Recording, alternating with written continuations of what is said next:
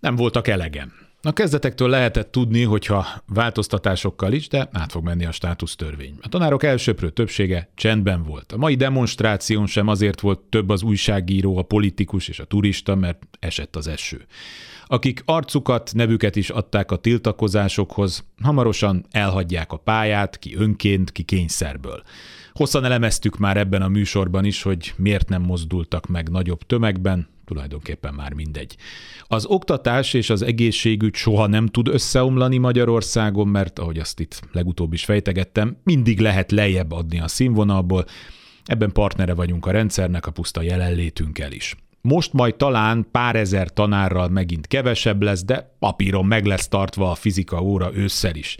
Ki tudja, lehet kreatív lesz a kormány, és nem csak a katódgyárba, de az iskolákba is toboroznak dolgozókat külföldön. A természettudományok univerzálisak, a Fülöp-szigeteki tanár is el tudja magyarázni a gravitációt, mondjuk angolul. Akkor persze kellene valaki, aki rendesen megtanítja a gyerekeket angolul, de arra is lehet hozni pedagógus távolról, például Indiából.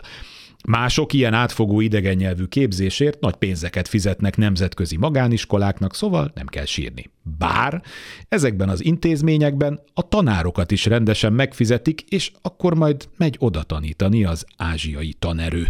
A vége valahogy mindig az, hogy nem lehet spórolni a gyerekeken, mégis megteszik. Kárpát Iván vagyok, ez az Esti Gyors, a hírek után kezdünk.